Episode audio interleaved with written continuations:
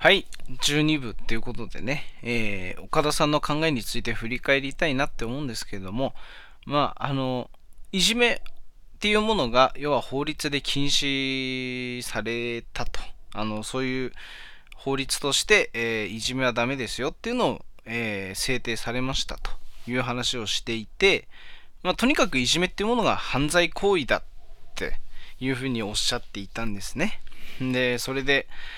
それと、えー、まあ、例えば大人の世界にはね、えー、大人の世界のいじめというと、まあ、全部に名前がついてるわけですよ。えー、今で言うと、まあ、セクハラ、パワハラ、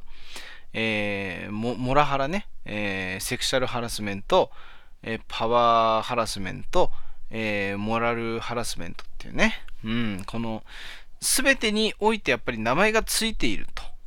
いうことを言っていて、ただ、名前がついてないのは子供の間で行われるいじめなんですよ。あの、まあ、えー、いじめってもので全部くくられるので、曖昧な言葉でね。んで、それが、要は違和感をどうしても感じるっていう話をしていたわけですね。んで、それでですね、えー、んとね、まあ、そういう、まあ、いじめっていうものが法律で禁止され、えー、警察も本格的に動きますよっていうふうに動き出した。この流れとしては、あの、いじめがどんどん減っていく、なくなっていくっていうものに関してはいい動きだなっていうふうに思う一方でですね、あの、学校が、まあ、警察に相談しましたっていうことによって、えー、世の中の風潮的にね、学校が教育放棄したんじゃないかっていうふうに、非難されるんじゃないかっていうふうに学校が恐れていて、あのー、なかなか警察に相談しない、そういう側面があるんじゃないかっていう、まあ話をしていたわけでですね。で、まあ、でも、あれなんだろうね。あの、これ、でも俺は思ったんだけど、例えば、まあ、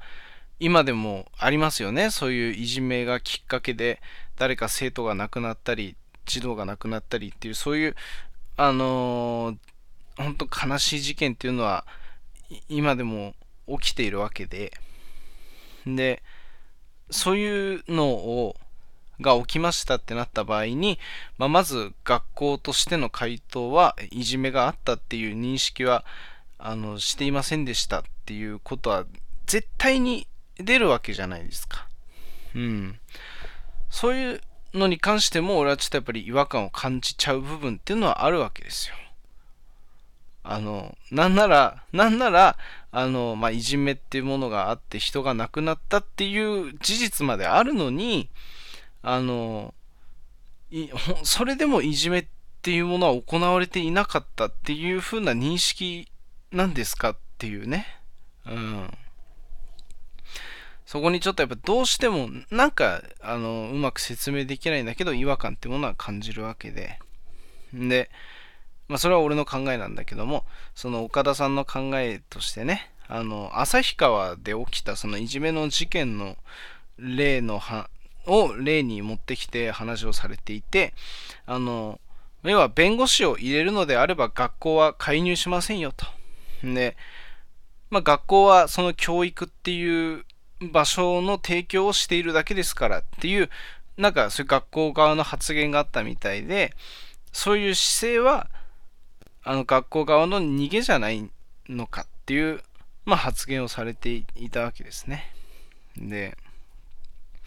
あの、大人のいじめっていうものに関しては、まあ、とにかく上司部下っていう関係においても、まあ、お前、なんかちょっとあれなんじゃねえのか？みたいな、そのお前とかね、そういう言葉遣いっていうものがやっぱり、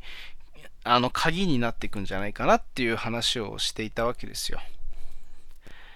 でですね、あの、まあ、どうしても、まあ、最後の方に言ってたんだけど、どうしても、えー、いじめっていう言葉が、あの、誰かが亡くなったケースに関してもいじめが原因ですよっていう風になってはいじめって言葉が使われて、で、例えば、あの、ちょっとした友人同士のね、いざこざみたいなものに関しても、いや、この間、あいつにいじめられちゃってさ、みたいな感じで、まあ、そういう、いじめっていう言葉がとにかく、言葉が曖昧なせいで、いろんな場面で使われてしまうっていうものに関して、まあ、ちょっと悪い意味でちょっと違和感っていうものを感じると。で、とにかく生徒たちに共通認識を持たせるべきなんじゃないかという話をね、されていたわけなんですけれども、で、それ、俺もね、その、まあ、なんて言うんだろうな。あの、とにかく、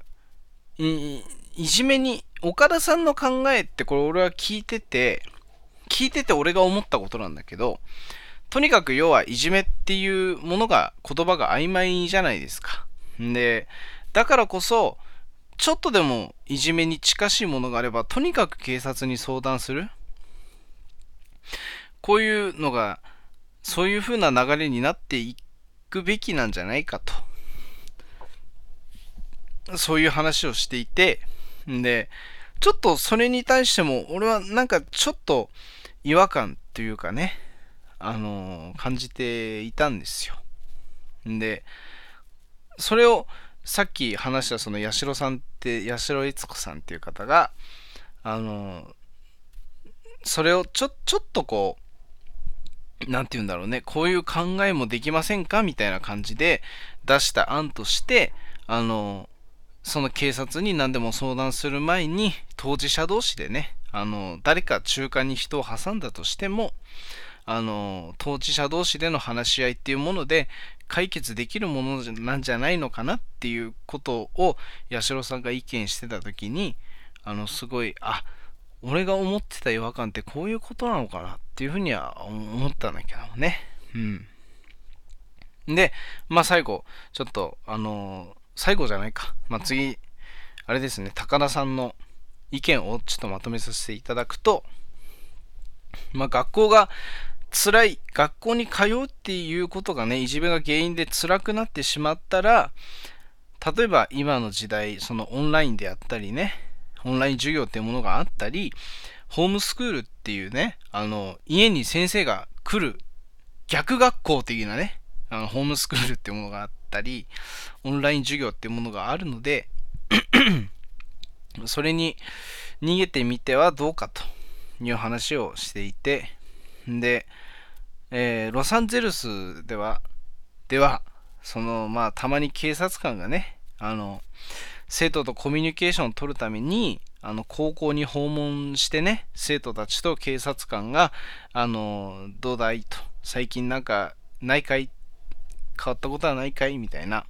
そういうちょっとコミュニケーションを取るために警察官が高校に訪れるっていうことがあるらしいんですね。で、なんですけれども、なんだけども、あの、まあ、いじめが起きた時っていうのは、まあ、とにかくすぐにカウンセラーがね、えー、介入するっていう流れになってるみたいなんですね、そのロサンゼルスだと。で、えー、あれです、次はあれですね。日本の大人のいじめっていうものについての話に関しては、上司に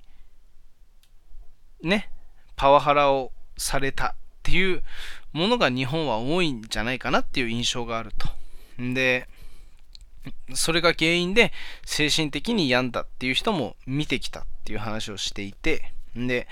ところがロサンゼルスに行った時に、まあハラスメントが厳しい国っていうのがあるみたいで、その、会社の中から直接その会社とは全く関係ないその第三者のね、機関につながるホットラインっていうシステムがあって、んで、それがもうきっちり整備されているから、もう全く、もうほぼハラスメントってものはないっていう話をしていたわけなんですよ。あとそのそれは特にカリフォルニアの方だっていうふうに言っていたんだけどもなのであのロサンゼルスだと、まあ、そういうハラスメントっていうのがまあほぼないっていう話をしててね。であのセクハラっていうものに関してはあのセクハラっていうものの意見に関してはあの、まあ、それは相手がそう思えばセクハラだと。まあそれに関してはいじめだろうがパワハラだろうが、そのなんだってそういうのは全部そういうだそういうことだと思うんですよ。相手がそう思うかどうか。だと思うわけで。んで、セクハラになるっていう認識が広がるように、その、教えていったらいいんじゃないかと。そういう、そういう認識を持たせるようにしていったらいいんじゃないかっていう話をされていました。それで、まあ、最後、あの、次の中3部でね、あの、前田さんの意見についてもちょっと、あの、また振り返っていきながら、ちょっと俺俺の意見はこうだっていうのをちょっと言っていきたいなと思います。